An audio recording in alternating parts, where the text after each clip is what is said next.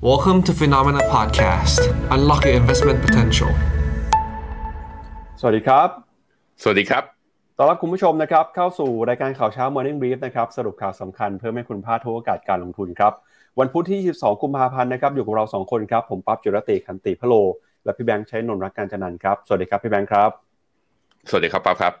ครับ ก็วันนี้นะครับเรามาติดตามสถานการณ์เรื่องการลงทุนกันหน่อยครับ เพราะว่า เมื่อคืนนี้เนี่ยบรรยากาศการลงทุนดูเหมือนว่าจะไม่ค่อยดีเท่าไหร่นะครับเนื่องจากตลาดหุ้นสหรัฐครับเห็นสัญญาณการปรับตัวลงมาค่อนข้างแรงทีเดียวนะครับไม่ว่าจะเป็นตลาดหุ้นเอ่อไม่ว่าจะเป็นชินีดาวโจนส์ติดลบไปกว่า 2% S&P 500 NASDAQ ปรับตัวลงไปถึง 2.5%เลย ซึ่งก็ถือว่าเป็น 1 วันนะครับที่ย่ำแย่ที่สุดวันหนึ่งในปีนี้เลยครับหลังจากที่ตลาดนะครับกังวลกันเรื่องการเดินหน้าใช้นโยบายการเงิน การปรับขึ้นอัตราดอกเบี้ย ของธนาคารกลางสหรัฐนะครับแล้วก็คืนนี้จะมีความสำคัญมาก เพราะว่าธนาคารกลางสหรัฐจะเปิดเผยนะครับรายงานการประชุมที่ประชุมกันไปครั้งล่าสุดนะฮะในช่วงต้นเดือนที่ผ่านมา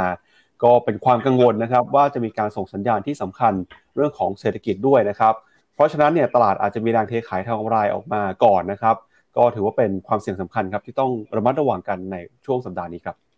อืมครับผมไม่ใช่ตลาดหุ้นสหรัฐอย่างเดียวนะครับ ที่ร่วงอย่างหนัก วิกฤตเกิดขึ้นกับยูฟ่าแชมเปี้ยนส์ลีกนะฮะกับลิเวอร์พูลด้วยนำไปก่อนสองลูกนะโอ้โหโดนยำไป ตกลงแพ้ลิเวอร์เอ่อเรอัลมาดริดคาบ้านไปสองห้าคุณเสี่ยวมี่มาแซวผมตั้งแต่หัว ตั้งแต่หัวบอกว่าผมจัดไหวไหมลิเวอร์พูลครับโดนเละคาบ้าน คุณปาล์มขอบคุณมากครับ never give up ก็อย่ายอมแพ้กัน แต่การจะกลับมาชนะได้ ที่ซานเดียโกเบอร์ดาบิวที่บ้านของเรอัลมาดริดเนี่ย ไม่น่าจะง่ายนะ ไม่น่าจะง่ายเฮ้ยนั่นแหละฮะ มาพร้อมกันกับวันตลาดลงพอดีเหนื่อยจริง ๆ นะครับ ครับอ่าเหมือนคุณผู้ชมจะพิมพ์มาก่อนเลยนะครับ ยังไม่ได้คุยเรื่องนี้กันเลยนะครับ ก็อ่าเป็นข่าวประจำนะครับ เข้ามาแซวที่แบงก์กันนะฮะก็มีอะไรครับคอมเมนต์เข้ามาเข้ามาพูดคุยกันได้นะครับ มาดูประเด็นข่าวสำคัญบ้างนะครับ ก็มีตั้งแต่เรื่องของรัสเซียครับเมื่อวานนี้ประธานาธิบดีปูตินนะครับ ได้มีการกล่าวสุนทรพจน์ประจำปี ต่อหน้าเจ้าหน้าที่ระดับสูงด้วยนะครับ ออกมาบอกว่าสงครามที่เกิดขึ้นเนี่ยเป็นเพราะว่ายูเครนแล้วก็ฝ่ายชาติฝั่งตะวันตกนะครับ เป็นฝ่ายที่ริเริ่มสงครามก่อน รวมไปถึงนะครับ คุณโจไบเดนผู้นำของสหรัฐเอง ก็ออกมาประกาศนะครับพูดตอบโต้บอกว่ารัสเซียเนี่ยจะไม่มีโอกาสที่จะชนะในสงครามครั้งนี้ด้วยนะครับ ก็ถือว่าสถานการณ์มีความเข้มงวดนะครับย่ำแย่มากขึ้นไปเรื่อยๆ ก่อนที่จะครบรอบหนึ่งปี สงครามระหว่างรัสเซียกับยูเครน วันที่ 24 กุมภาพันธ์นี้นะครับ นอกจากนี้นะครับเราจะพาไปดูกันกับมุมมองของนักวิเคราะห์ ต่อเศรษฐกิจสหรัฐด้วยนะครับ ว่าทำไมตลาดถึงกังวลกัน ว่าจะมีการขึ้นดอกเบี้ยมากขึ้น แล้วก็เป็นการปรับตัวลงมาของตลาดหุ้นในเมื่อคืนนี้นะครับ นอกจากนี้เองยังมีประเด็นเรื่องของผลประกอบการของบริษัทจดทะเบียน ไม่ว่าจะเป็น Walmart นะครับ Home Depot Coinbase แล้วก็รวมไปถึงหุ้นของ Tencent นะครับที่มีข่าวว่าหลายบริษัทเนี่ยอาจจะไม่สามารถเข้าไปลงทุนในหุ้นของ Tencent ได้ เพราะมีปัญหาเรื่องของ ESG หรือว่าความโปร่งใสความยั่งยืนนะครับพาคุณผู้ชมไปดูหน่อยฮะว่าการประกาศงบในรอบนี้นะครับที่เราจะติดตามกันเนี่ยมีบริษัทไหนบ้างนะครับก็เมื่อวานนี้นะครับบริษัทค้าปลีกของสหรัฐประกาศกันไป 2 ตัวคือ Walmart กับ Home Depot นะครับสองบริษัทนี้เป็นตัวบ่งชี้ถึงการบริโภคในประเทศนะครับว่าจะแข็งแกร่งแค่ไหนแล้วก็มีหุ้นของ Coinbase ด้วย แล้วก็เมื่อวานนี้นะครับหุ้นไทยครับช่วงบ่ายประมาณบ่ายสามโมงครับอยู่ดีๆก็ปรับตัวขึ้นมา 10 กว่าจุดนะครับ สาเหตุสำคัญมาจากการเปิดเผยของนายกรัฐมนตรีครับว่าเตรียมการที่จะประกาศยุบสภาในช่วงต้นเดือนมีนานะครับแล้วก็ถ้าเกิดยุบสภาช่วงนั้นจริง ปฏิทินการเลือกตั้งน่าจะอยู่ในช่วงของประมาณวันที่ 7 กุมพฤษภาคมนะฮะก็ถือว่าเป็นข่าวที่ทำให้ตลาดเนี่ยค่อนข้างตื่นตัวเดี๋ยววันนี้เราจะมาวิเคราะห์กันด้วยว่าการเลือกตั้งนะครับจะส่งผลต่อตลาดหุ้นยังไง มีข้อมูลย้อนหลังนะครับว่าก่อนเลือกตั้งหรือว่าหลังเลือกตั้งเนี่ยดัชนีตลาดหุ้นปรับตัวขึ้นลงน่าสนใจทีเดียวครับพี่แบงค์ครับผมอะ ตามไปดูกันทีละประเด็น แต่ต้องบอกเลยว่าเดี๋ยวตอนมาเปิดกราฟดูตลาดหุ้นสหรัฐนะเหนื่อยไม่แพ้กัน เพราะว่าการปรับตัวลงเมื่อคืนนี้ ดาวโจนส์นั้น wipe out return ที่มีของปี 2023 เนี่ยออกไปเรียบร้อยแล้ว แล้วก็เป็นการแท่งปรับฐานที่หนักสุดนับตั้งแต่ต้นปีมาเลย จริง ๆ ย้อนกลับไปนยไกลกว่านั้นด้วย เดี๋ยวเราไปดูกันนะครับครับมาดูกันกับตัวเลขตลาดหุ้นสหรัฐเมื่อคืนนี้นะครับดาวโจนส์ติดลบไป 2.06% S&P 500 นะครับติดลบ 2%ครับขณะที่ดัชนี NASDAQ นะครับซึ่งเป็นหุ้นในกลุ่มเทคโนโลยีของสหรัฐครับปรับตัวลงไป 2.5%ครับสาเหตุสำคัญนะครับมาจากความกังวลเรื่องการประชุมของธนาคารกลางสหรัฐในอนาคตนะครับว่าธนาคารกลางสหรัฐจะใช้นโยบายการเงินเข้มงวด มีการขึ้นดอกเบี้ยต่อไปนะครับตอนนี้เนี่ยตลาดเริ่มมีการปรับมุมมอง ถึงความน่าจะเป็นนะครับในการขึ้นดอกเบี้ยของการประชุมครั้งถัดไปแล้วด้วยนะครับ ถ้าเราเห็นฮะเราก็จะเห็นว่าดัชนีดาวโจนส์อย่างที่พี่แบงค์บอกไปเลยนะครับ ลงมาล้างผลตอบแทนที่เป็นบวกของปีนี้ไปหมดแล้วนะครับ ก็ติดลบไปแล้วฮะดาวโจนส์เนี่ยนะครับปรับตัวลงมานะครับ ถ้าดูเฉพาะแค่เดือนกุมภาพันธ์ติดลบไป 2.8%ครับแล้วถ้าหากว่าดูจากจุดสูงสุดนะครับ ปรับตัวลงมา 10%แล้วครับ ก็ถือว่าเข้าสู่ภาวะของการปรับฐานนะครับ แต่ถ้าหากว่าไปดูย้อนหลังนะครับ เปรียบเทียบกับช่วงที่เกิดเหตุการณ์โควิดนะครับ จากช่วงของปี 2020 เนี่ยดัชนีดาวโจนส์ยังบวกขึ้นมาอยู่ในช่วง low ของ pandemic อยู่ที่ประมาณ 81%ส่วน S&P 500 นะครับ year to date ครับยังบวกขึ้นมาได้อยู่ 4%แต่เดือนกุมภาพันธ์เดือนเดียวเนี่ยปรับตัวลงไปถึง 1.9%เลยนะครับ แล้วก็ปรับตัวลงมา 17%จากจุดสูงสุดเป็นปรติการ แล้วก็ดัชนีนะครับอย่าง NASDAQ ครับปีนี้ยังบวกได้อยู่นะครับบวกขึ้นมาได้ 9.8%ครับแต่เดือนนี้เนี่ย NASDAQ ก็ลงแต่ลงน้อยกว่าดาวโจนส์ครับติดลบไป 0.8% แต่ถ้าหากว่าดูจากจุดสูงสุดนะครับ NASDAQ ตอนนี้ยังคงอยู่ในภาวะขาลงอยู่ เพราะว่าติดลบไปเกือบ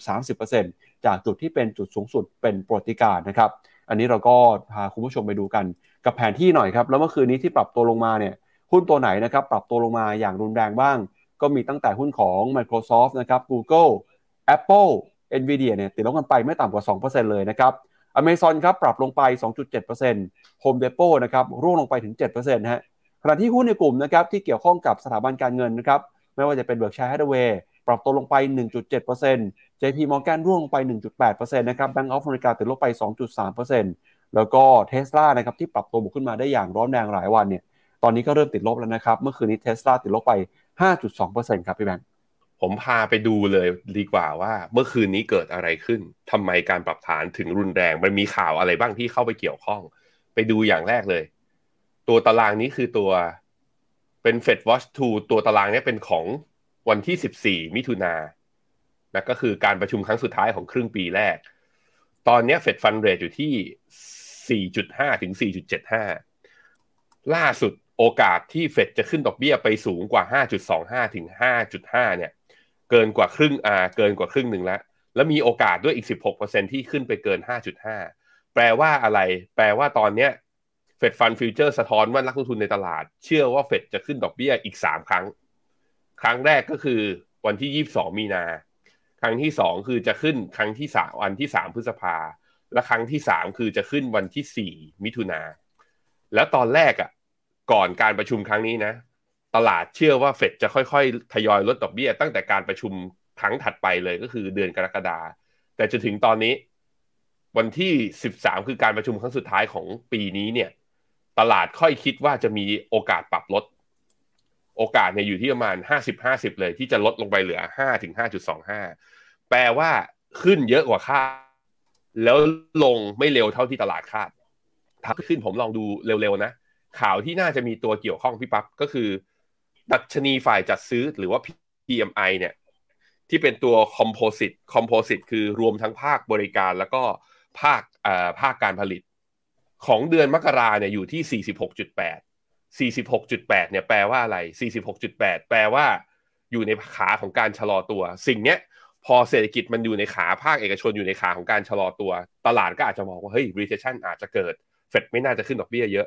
ผลปรากฏว่าตัวเลขเมื่อคืนนี้ออกมาเนี่ยของเดือนอของเดือนกุมภานะ เป็นตัวตัวเลขเบื้องต้นออกมาที่ 50.2 ครับ แล้วการที่มันสูงกว่า 50 มันแปลว่าภาคธุรกิจของอเมริกาเนี่ยเริ่มกลับมาขยายตัวอีกครั้งหนึ่ง มันเลยไปหลักฐานชิ้นสำคัญอีกตัวหนึ่งรองจากเงินเฟอ้อลงมานะที่บอกว่าเอา้า เศรษฐกิจอเมริกายังแข็งแกร่งอยู่นี่ เงินเฟอ้อยังไม่ลงและเศรษฐกิจก็ยังไม่ได้มีทีท่าจะแย่ด้วย ถ้าอย่างนี้เฟดน่าจะขึ้นดอกเบี้ยต่อแน่นั่นคือความเห็นของตลาดนะฮะอะไปดูกันครับ พอสิ่งที่เกิดขึ้นก็คือนี่ ดาวโจนปรับฐานลงมาเนี่ยการลงมารอบนี้เนี่ยก็ เริ่มเหนื่อยนะ ต้องบอกตรงๆเลยว่า ถ้าอย่างนั้นตัวเทคนิคหุ้นสหรัฐที่เราเข้ากันไปเนี่ย อาจจะไปต่อลำบาก เพราะเวลามันเกิดแท่งแดงอย่างเงี้ย มันมักจะลงมาแล้วก็ต้องลงมาทดสอบแนวรับ แล้วถ้าแนวรับรับไม่อยู่เนี่ย ก็อาจจะเข้าสู่ขาลงอีกรอบหนึ่งเพราะว่าต้องดูครับเนี่ยฮะนับตั้งแต่ตอนเดือนธันวาที่ผ่านมาดาวโจนส์เนี่ยขาของการ rebound นั้นไม่สามารถทำ high ใหม่ได้เลย ก็มีแนวต้านในตัวเนี้ยที่เป็น downtrend เนี้ยกดไว้ชัดเจน ในขณะที่ S&P 500 เนี่ยก็ลงมาเนี่ยต้องมาดูครับว่าเส้นค่าเฉลี่ย 50 วันกับเส้นค่าเฉลี่ย 200 วันเนี่ยจะรับได้ไหม แต่ตัวที่ลงแรงอย่างที่ปั๊บบอกไปในดูให้เปิดดูในฮีทแมปไปแล้วก็คือ เหล่าพวกหุ้นเทคเนี่ยลงค่อนข้างแรงทีเดียว แต่ว่าเนี่ยครับต้องมาดูจุดวัดใจคือเส้นค่าเฉลี่ย 200 วันของ NASDAQ นะ NASDAQ เส้นค่าเฉลี่ย 200 วันอยู่ที่ 11,414 ตอนนี้ 11,492 แปลว่าลบอีกประมาณ 50-60 จุด จะหลุดเส้นค่าเฉลี่ย 200 วันลงมา ถ้าหลุดลงมาอาการไม่ดีนะ แปลว่าไอ้ที่ขึ้นมาเนี่ยทะลุเส้นค่าเฉลี่ย 200 วันอาจจะเป็น false signal คือเป็นสัญญาณแค่ error แล้วกลับมาอยู่เรียกว่าอยู่ในขาของการพักฐานอีกรอบหนึ่งเมื่อวานนี้พอเป็นอย่างนี้เราถามว่าจริงๆ แล้ว Dollar Index เป็นยังไงบ้าง พี่ปั๊บปรากฏว่าเซอร์ไพรส์ตรงที่ Dollar Index ไม่ได้แข็งขึ้นอย่างมีนัยสำคัญ อยู่ที่ 104.06 ก็คือไม่ได้แกว่งตัวเยอะขึ้นหรือน้อยลงเมื่อเทียบกับ 2-3 วันก่อนหน้านี้ แต่ตัวที่เปลี่ยนไปอย่างมีนัยสำคัญเลยคือนี่ฮะบอลยูสองปีของสหรัฐเมื่อคืนนี้ดีดขึ้นไปนะ ตัว 2 ปีขึ้นไปที่ 4.7 ในขณะที่ตัว 10 ปีพุ่งเยอะทีเดียวครับ ตัว 10 ปีบวกขึ้นไปถึงวันเดียวถึงเอ่อ2.9%ตอนนี้ตัว 10 ปีเนี่ยอัตราผลตอบแทนอยู่ที่ 3.94 ก็เป็นการทำไฮนับตั้งแต่ต้นปีที่ผ่านมาเลย แล้วก็ย้อนกลับไปคือเราไม่เห็นจุดนี้มาเลยนับตั้งแต่วันที่ 10 พฤศจิกาที่ผ่านมา ตัวนี้แหละเป็นตัวสะท้อนว่าเฟดน่าจะขึ้นดอกเบี้ย แล้วก็ถอดต้นทุนทางการเงินตัว cost of fund เนี่ยตัวระยะยาวสูงขึ้นมาอย่างนี้ เดี๋ยวตลาดก็จะกลับมากังวลกับ recession อีกรอบหนึ่งเพราะฉะนั้นตลาดปรับฐานเมื่อคืนนี้เกิดจาก 2 เรื่องครับสรุป ก็คือ PMI ออกมาดีกว่าคาด ตลาดเลยกังวลว่าเฟดจะขึ้นดอกเบี้ย ยาวกว่าที่คาด และลดดอกเบี้ย ไกลกว่าที่คาด2ก็คือ พอขึ้นดอกเบี้ยไปเยอะอาจจะทำให้เศรษฐกิจมีปัญหา แล้วอาจจะกลับนำมาสู่ความเสี่ยงเรื่อง recession อีกครั้งหนึ่งครับครับ มาดูกันต่อนะครับที่ตลาดของยุโรปบ้างครับ เมื่อวานนี้ตลาดหุ้นยุโรปก็ปรับตัวลงมาเช่นกันนะครับ โดยดัคของเยอรมนีติดลบไป 0.5%ฟุตซี่ร้อยอังกฤษนะครับร่วงลงไป 0.4% CAC 40 ฝรั่งเศสปรับลงไป 3.3เอ่อ0.3%นะครับแล้วก็ยูโรซ็อก600 ครับ ติดลบไป 0.5% ยูโรซ็อก50 นะครับ ปรับลงมา 0.49%นะครับ ถือว่าเป็นการปรับตัวลงมาติดต่อกันนะครับของตลาดหุ้นยุโรปด้วยนะครับ เพราะว่าตลาดกังวลกันกับสถานการณ์เรื่องของนโยบายการเงินที่เข้มงวดมากขึ้น เมื่อวานนี้ภาพบรรยากาศคล้ายๆกับสหรัฐเลยฮะก็คือการปรับตัวลงมาในรอบนี้เนี่ยนำมาโดยหุ้นในกลุ่มเทคโนโลยีนะครับแล้วก็มีหุ้นในกลุ่มที่เกี่ยวข้องกับชิ้นส่วนการผลิตยานยนต์กลุ่ม Basic Resources นะครับร่วงลงไปประมาณ 1%แต่หุ้นในกลุ่มแบงก์ของยุโรปเมื่อวานนี้ ปรับตัวบวกสวนทางขึ้นมาได้นะครับ แม้ว่าจะมีข่าวนะครับเรื่องของบริษัทสถาบันการเงินในยุโรปเนี่ยประกาศผลประกอบการมา บางบริษัทก็ไม่เป็นไปตามเป้านะครับอย่างเมื่อวานนี้หุ้นของ Credit Suisse ก็ติดลบไปประมาณ 4%ด้วยเช่นกันนะครับหลังจากรายงานนะครับตัวเลขมีความกังวลสะท้อนออกมาจากผลประกอบการในอนาคตนะครับแล้วก็เมื่อวานนี้ตลาดยุโรปเองก็จับตานะครับกับผลกระทบที่เกิดขึ้น หลังจากที่ประธานาธิบดีวลาดิเมียร์ปูตินของรัสเซียครับออกมา กล่าวสุนทรพจน์นะครับโจมตีชาติตะวันตกว่าเป็นผู้ที่เริ่มทำให้สงครามครั้งนี้ มีความย่ำแย่ลงไปครับ ผมอ่าน comment แล้วจะไปไปต่อลำบากลำบากนะฮะวันนี้ดูคนดูสนุกนะ ดูคนดู enjoy อะครับ ดีอะไปเขาอุตส่าห์พิมพ์เข้ามา คุณทรงศักดิ์ถามว่าวันนี้พี่แบงค์ไม่ใส่เสื้อสีแดงหรอครับ วันนี้ผิดปกติ มันไม่ผิดปกติครับเพราะไม่ชนะไงเลยไม่ใส่ครับคุณจาวิสบอกแดงเถือกเหมือนเหงือกอักเสบหมายถึงตลาดหรือว่าสกอร์ลิเวอร์พูลฮะ ครับคุณเศษบอกว่านัดสองขอหงสามศูนย์โอ้โหทำได้นี่ผมทำได้นี่เอาไงเนี่ยทำได้นี่ผมถอดเสื้อไลฟ์วันหนึ่งเลยอย่าเลยดีกว่าคนดูไม่ได้อย่าอ้าอุจจาตานะฮะคุณชอนสโนเดนก็บอกปรับฐานแรงกว่าดาวโจนส์ก็ลิเวอร์พูลแล้วครับ ตื่นมาเห็นสกอร์ไม่อยากเชื่อใช่ฮะเมื่อคืนผมไม่ได้ดูด้วยเหมือนกัน อาจจะเพราะว่าไม่มีแรงใจจากผมไงลิเวอร์พูลเลยฟอร์มเป็นอย่างนี้นะครับ ไปดูครับ ตลาดหุ้นยุโรป ตลาดหุ้นยุโรปตัว Euro Stoxx ห้าสิบการปรับฐานลงมายังยืนเหนือเส้นค่าเฉลี่ยยี่สิบวัน เช่นเดียวกับ Euro Stoxx หกร้อยครับ ยังไม่หลุดเส้นค่าเฉลี่ยยี่สิบวัน ยังไปต่อนะ ยังสู้อยู่ DAX ของเยอรมันเช่นเดียวกัน CAC 40 ก็ยังอยู่ครับ ยังยังอยู่ในขาขึ้น ตัว FTSE ร้อยลงมาสองวันทำการติดนะ แต่ว่าวันนี้ดาไอตัว future ของเขาลบเล็ก ก็ยังยืนเหนือเส้นค่าเฉลี่ย 20 วันด้วยเช่นเดียวกันดู แล้วก็ยังโอเคอยู่นะครับ ในขณะที่ค่าเงินยูโรดอลลาร์ครับตอนนี้อยู่ที่ 1.06นะก็มีการปรับตัวแข็งค่าขึ้นมาเล็กน้อย ในขณะที่ตัวค่าเงินปอนด์อยู่ที่ประมาณ 1.21 นะครับอะไหนๆก็มาตรงนี้แล้วก็ไปดูค่าเงิน 2 ที่นี้เทียบกับบาทหน่อยดอลลาร์เทียบบาทตอนนี้อยู่ที่ 34.6 นะเช้านี้ ขยับขึ้นมาเรื่อยๆ บาทเราค่อนข้างชัดเจนว่าอ่อนค่าเมื่อเทียบกับตัวดอลลาร์อย่างต่อเนื่องยูโรบาทตอนนี้ขึ้นมาที่ 36.9กำลังจะแตะ 37 จริง ๆ แล้วเมื่อวานนี้บางช่วงเนี่ยขึ้นทะลุ 37 ไปแล้วนะครับ ในขณะที่ค่าเงินปอนเฮ้ยเริ่มดีดแล้ว โอ้จากตอนแรกเห็น 40 41นะตอนนี้ 42 แล้วทุกคนนะฮะอะตัวสุดท้าย แต่ว่าเย็นต่อเย็นกับบาทเนี่ยยังแกว่งตัวอยู่แถวนี้นะยังไม่ทะลุ 25.7 25.8 ขึ้นไป ตอนนี้อยู่ที่ 25.5 นะครับ มาดูกันต่อนะครับที่ตลาดหุ้นเอเชียเปิดตลาดมาวันนี้แน่นอนนะครับว่าได้รับผลกระทบจากบรรยากาศการทุนเมื่อคืนนี้ของสหรัฐฮะเพราะว่าญี่ปุ่นเนี่ยวันนี้เปิดมาติดลบไปแล้วนะครับ 1.27%ครับออสเตรเลียนิวซีแลนด์ก็ปรับตัวลงไปเอ่อ0.8%เช่นกันครับหุ้นจีนนะครับเมื่อวานนี้ยังบวกได้อยู่ครับแต่เดี๋ยววันนี้ต้องมาลุ้นกันนะครับเพราะว่าจีนเนี่ยก็มีหลายเรื่องที่ต้องเออเผชิญนะครับหางเสียงฮ่องกงครับเมื่อวานนี้ร่วงไปแรงครับติดลบไป 1.7%แล้วก็เวทไต้หวันนะครับเช้านี้เปิดมาอยู่ในแดนลบเช่นกันครับ หุ้นไทยนะครับเมื่อวานนี้บวกขึ้นมาได้ 10.94 จุด มาอยู่ที่ระดับ 1,668 จุด หลังจากที่มีข่าวนะครับว่าจะมีการยุบสภาและเกิดการเลือกตั้งในช่วงเดือนพฤษภาคมนี้ครับคอสปีเกาหลีใต้วันนี้เปิดมาติดลบไปแล้วนะครับ 1.18%แล้วก็หุ้นของอินเดีย หุ้นของเวียดนามนะครับเมื่อวานนี้ก็ปรับตัวลงมาอยู่ในแดนลบเช่นกันครับญี่ปุ่นลงมาต่ำกว่าเส้นเฉลี่ย 200 วันแล้วทุกคน ก็ต้องมอบตัวนะ ต้องมอบตัวกำไรเท่าไหร่เอาเท่านั้นนะ สำหรับญี่ปุ่นใครเข้าตามผมไปเดี๋ยวจะหาว่าผมไม่ได้บอกนะฮะอะบอกแล้วนะ ว่าจำเป็นที่จะต้องลดพอร์ตแล้วเพราะว่า buy sig เอ๊ย sell signal เกิดที่กราฟ day ของ MACD แล้วก็เช้านี้ปรับตัวลงมาแล้วข้ามเส้นค่าเฉลี่ย 200 วันลงมาเลยนะครับตัว TOPIX ก็เช่นเดียวกันนะ ปรับฐานลงมาต่ำกว่าเส้นค่าเฉลี่ย 20 วันแล้วนะครับ KOSPI ของเกาหลีครับ ลงมาตอนนี้ยังมีลุ้นนะเส้นค่าเฉลี่ย 200 วัน แต่ดูจากอาการเซนติเมนต์ของทั้งฝั่งอเมริกาแล้วจะยืนกันไหวไหมเนี่ย สงสัยเอเชียจะลงด้วยหรือเปล่านะฮะหังเสงอุตสาเนี่ยเมื่อวานนี้ลบ 1.7 เช้านี้เปิดหรือยัง เช้านี้เปิดแล้วลบ 0.08 ไม่ถือว่าลบเยอะนะ ก็แกว่งตัวอยู่ ในขณะที่ CSI 300 ดูแข็งดูแกร่งกว่าหางเสงนะตอนนี้ CSI 300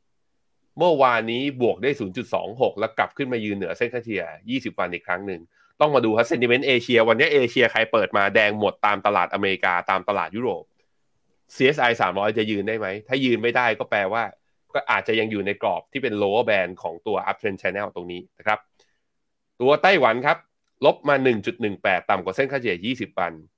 เวียดนามหลังจากบวกแรงไปถึง3%นะ เมื่อวานนี้ลบ 0.59 แต่ว่ายังเกาะที่เส้นค่าเฉลี่ย 20 วันอยู่ นะครับ หุ้นไทยฮะได้แรงอานิสงส์นะจากการที่ประกาศแล้วเริ่มวันเลือกตั้งน่าจะชัดเจนมากขึ้น ถ้าถ้านายกบอกจริงนะว่าจะยุบสภาภายในครึ่งเดือนแรกของต้นเดือนมีนาเนี้ย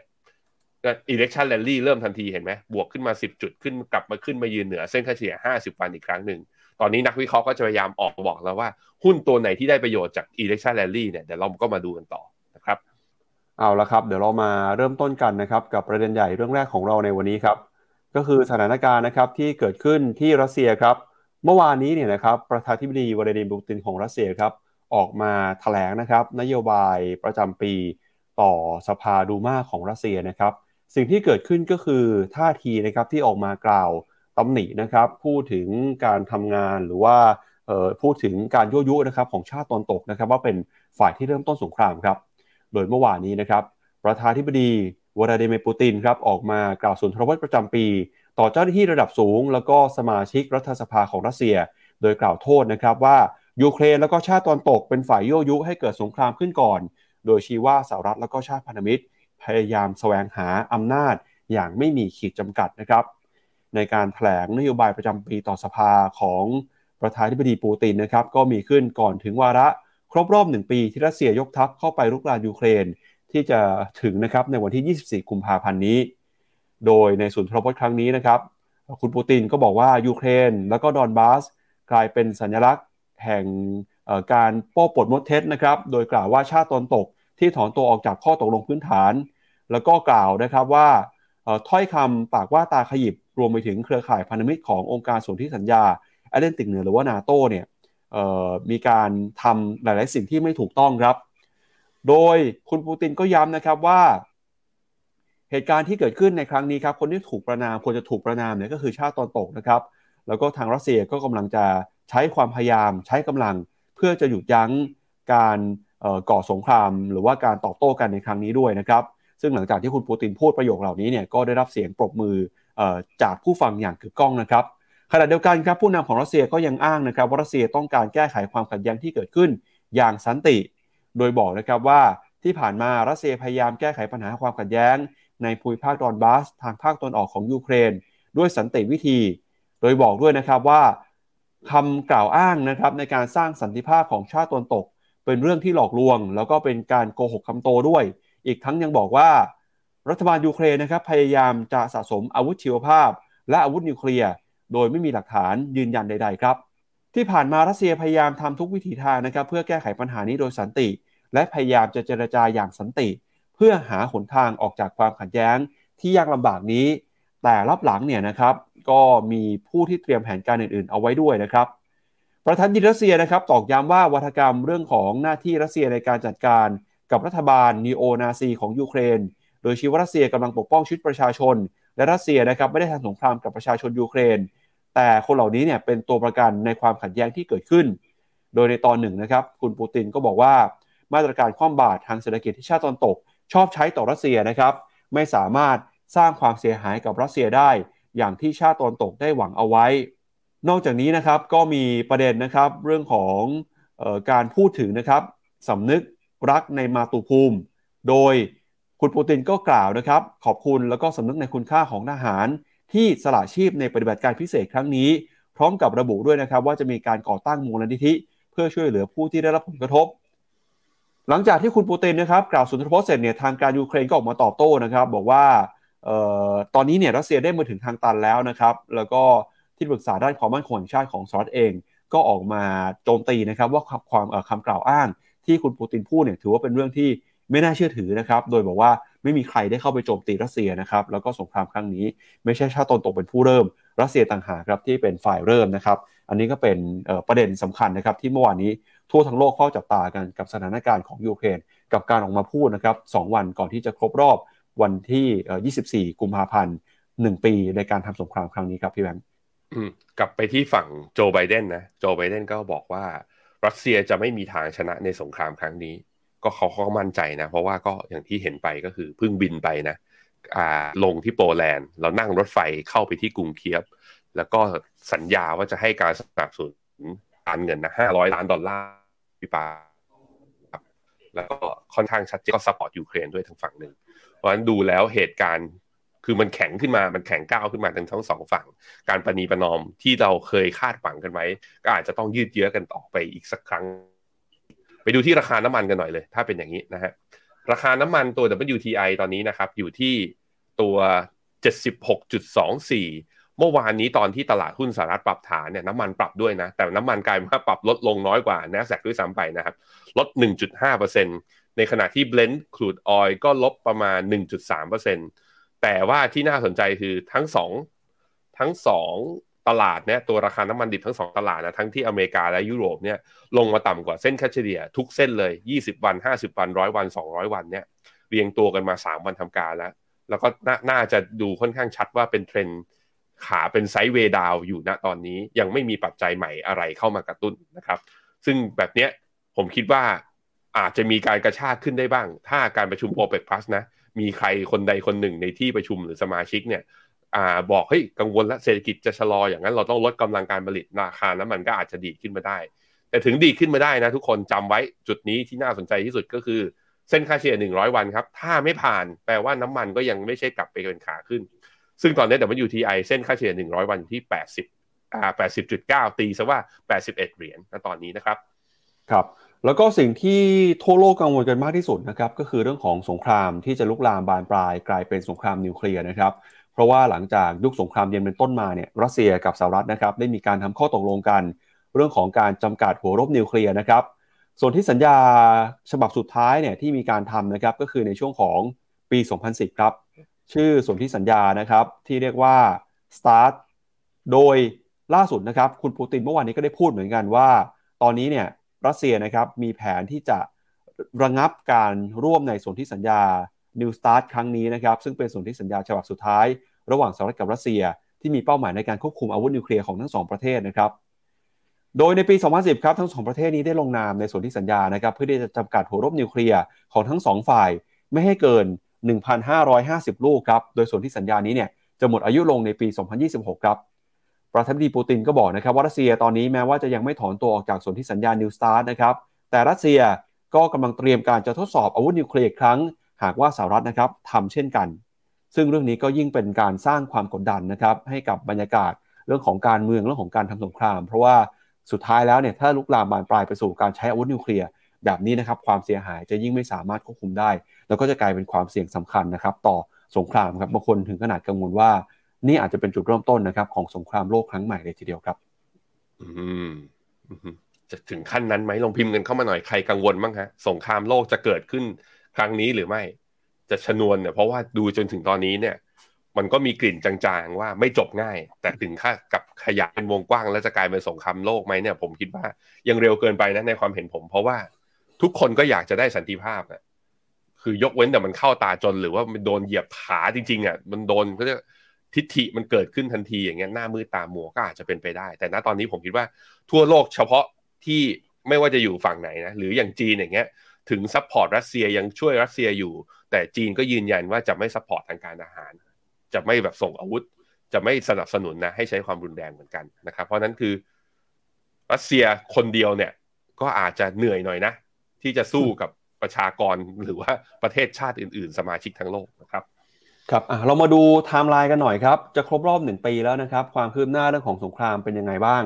ย้อนกลับไปนะครับ วันแรกที่รัสเซียเปิดฉากโจมตียูเครนเนี่ย คือวันที่ 24 กุมภาพันธ์ ปี 2022 ครับ ตอนนั้นเนี่ยรัสเซียยกทัพมาประชิดนะครับทางฝั่งภาคเหนือ ภาคตะวันออก แล้วก็ภาคใต้ของยูเครนนะครับ พื้นที่ตั้งแต่กรุงเคียฟ คาร์คิฟ โ